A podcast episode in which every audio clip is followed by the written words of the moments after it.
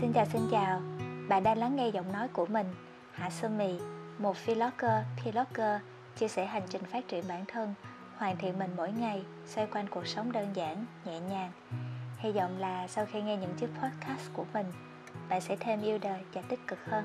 Nào, hãy cùng mình bắt đầu tập podcast ngày hôm nay nhé. How many mountains to get some confidence? How many debates to earn some tailwind? Ngày hôm nay thì tụi mình sẽ nói về một cái chủ đề đó là hành trình đi tìm đam mê và giá trị của bản thân mình. Thực ra thì có rất là nhiều giai đoạn trong hành trình lớn lên thì tụi mình thường xuyên trải qua một cái cảm giác gọi là mông lung này, mơ hồ vì không biết bản thân mình là ai, sẽ làm gì tiếp theo đúng không?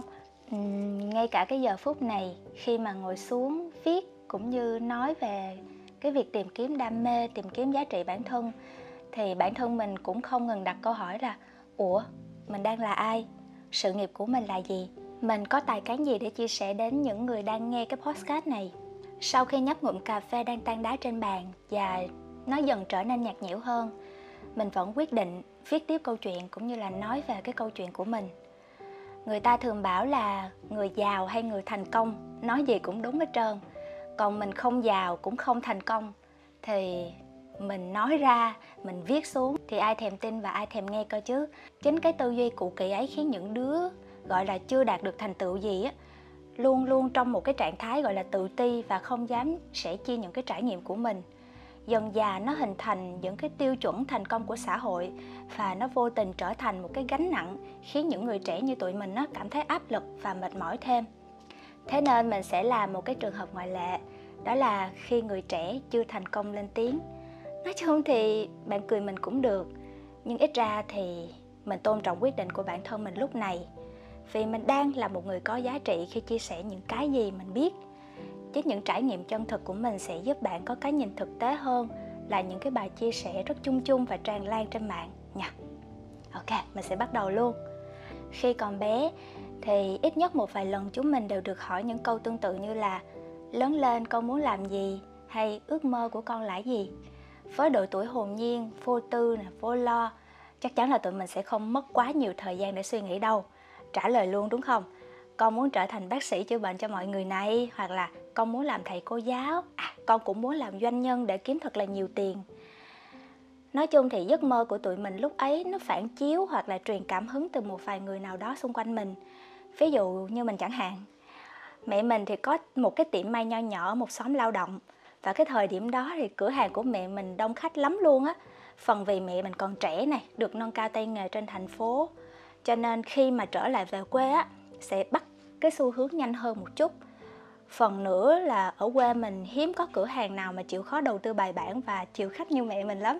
Nói chung là cái sự đi co cái sự chăm chút cho những sản phẩm nó dần dần dần dần, nó lớn lên theo từng ngày và mình là cái đứa chứng kiến hết toàn bộ câu chuyện và mình nhìn thấy được cái sự lao động chăm chỉ không ngơi nghỉ của mẹ.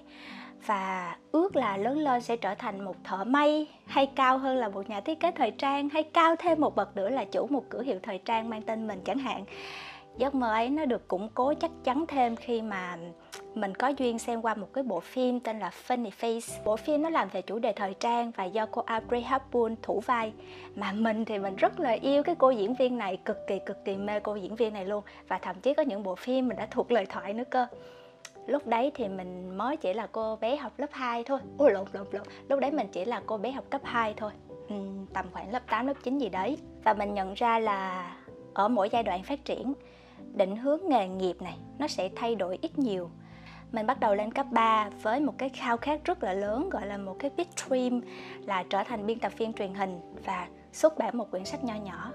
Mình lại đăng ký học chuyên ngành tổ chức sự kiện ở một trường đại học. Nó thiên về kinh tế thương mại hơn, chứ không phải là ngành văn học để đến gần hơn với giấc mơ. Nói chung là mình đã dành cả năm tháng tuổi trẻ chỉ để học văn này, luyện văn và tranh đấu rất là nhiều giải thưởng về văn học và có một lần mình đã giành giải nhì trong kỳ thi học sinh giỏi toàn tỉnh năm ấy, gọi là cái điểm cũng cao. Và mình chỉ cần cố gắng thêm chút nữa để giành một suất vào báo chí hay là một ngành thiên về viết lách đại loại là vậy. Nhưng mà cuối cùng thì mình không có còn hào hứng nữa. Và điều đó thì cũng có nghĩa là mọi ước mơ hay định hướng nghề nghiệp sẽ thay đổi trong tương lai.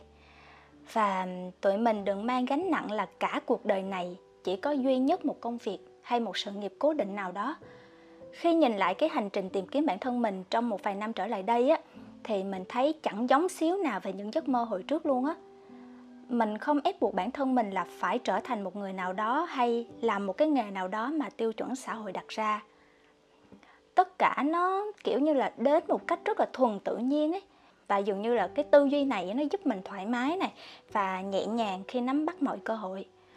À, nói chung là không phải dễ dàng gì để có một cái góc nhìn khác như vậy mình đã làm rớt rớt rất là nhiều việc và loay hoay mãi cho đến năm 25 tuổi lận á Vậy nên mình chỉ muốn nói với các bạn trẻ như mình rằng hãy cứ bình tĩnh, thoải mái, đừng có tự áp lực bản thân khi chưa nhìn thấy thành công hay một cái cơ hội nào đó.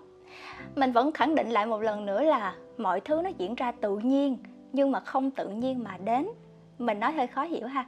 Nghĩa là vậy nè, bản thân không cần phải áp lực mình sẽ là một ai đó suốt cuộc đời này nhưng mình cần phải xác định là mình sẽ là ai và làm cái gì đó trong tương lai gần nhất.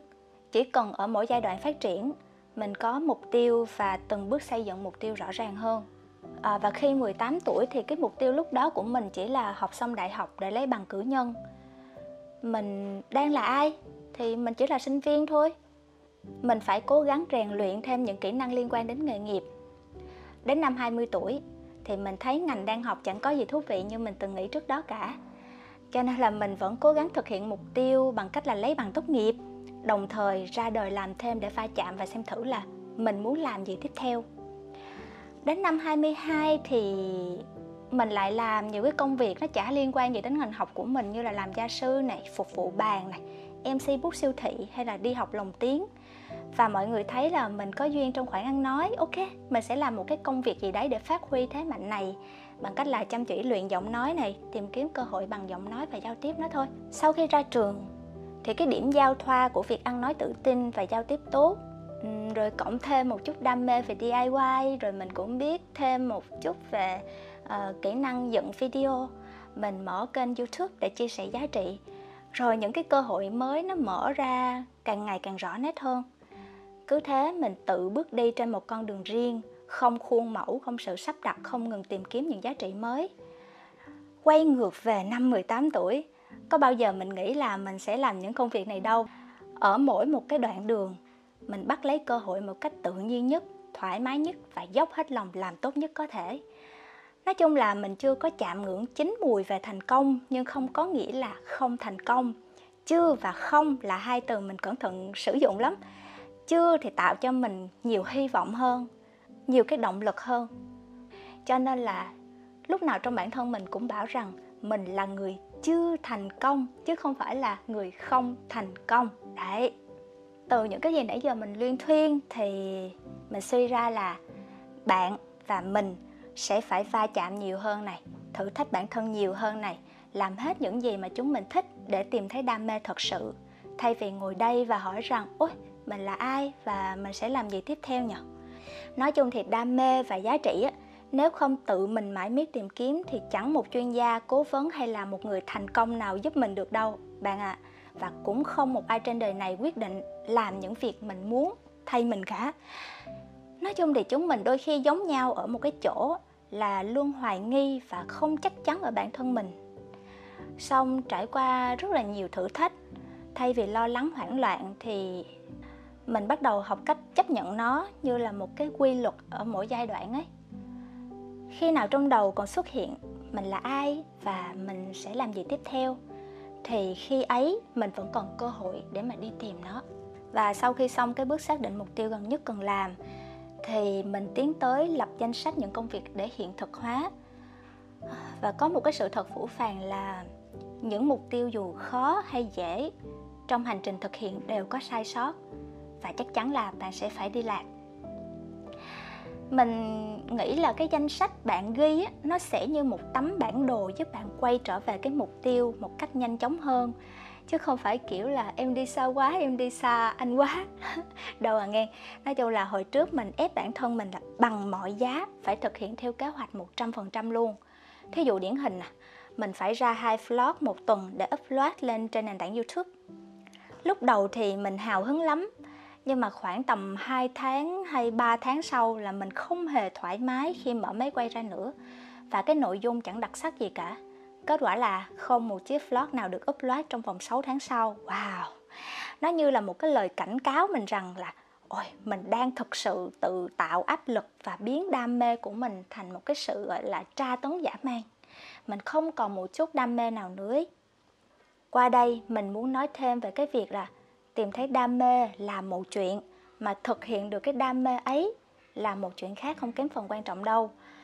Đã tìm thấy đam mê rồi nhưng mà không có biết cách giữ lửa đam mê thì cũng đáng tiếc ghê gớm lắm. À, nói chung là từ bài học lý thuyết đến thực tế là một cái khoảng cách gì đó nó xa xôi kinh khủng khiếp. Sau lần đó thì mình không ép bản thân mình làm những điều mà không mang lại sự thoải mái như trước nữa. Bài học rút ra là cái bản kế hoạch hình như là chưa hợp lý phải điều chỉnh lại thôi. Mình lập một plan mới, kỷ luật nhưng mà không hà khắc, nghiêm túc nhưng không cứng nhắc. Mọi thứ luôn nằm trong một cái tầm mà mình có thể kiểm soát được. Có đôi khi mình đi lạc rất xa so với mục tiêu ban đầu, nhưng thú vị ở chỗ là những cái lần đi lạc đều cho mình gặp gỡ những cái con người mới, những cái ý tưởng mới, những công việc mới và thêm vào đó là một cái góc nhìn mới luôn mình không nói về tầm vĩ mô to lớn đâu. Một cái ví dụ như vậy nè.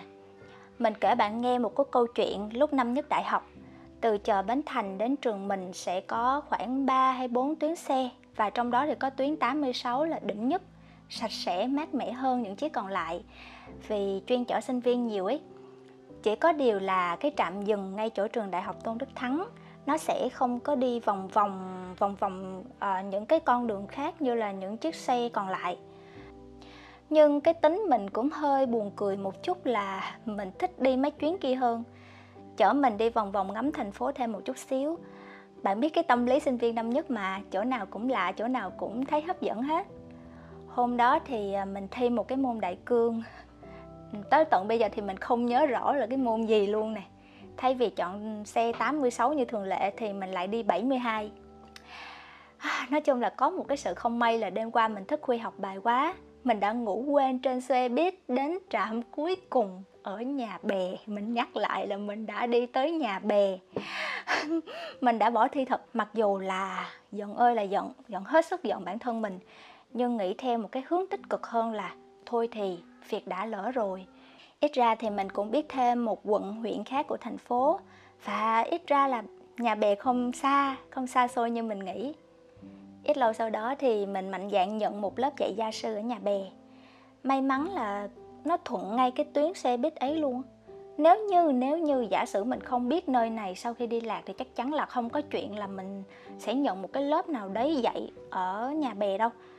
Và cái thời điểm ấy mình cũng không có xe máy. Thôi, nhiều khi mình cũng cảm thấy là may mắn thật. Cái chị phụ huynh ấy đã giới thiệu cho mình những cái công việc sau khi mình ra trường nữa cơ nói chung nó như là một cái duyên được sắp đặt sẵn. Mình cũng không biết là hành trình đi đến thành công của mình còn bao xa nữa. Xong trải qua bao nhiêu là lần thất bại lên bờ xuống ruộng ngồi lên lặn xuống mình vẫn còn muốn tung tăng như cá vàng đây này. Mình không đặt nặng cái chuyện là ừ, bao giờ thì mình mới thành công hay mình sẽ trở thành một ai đó ngay lập tức đâu.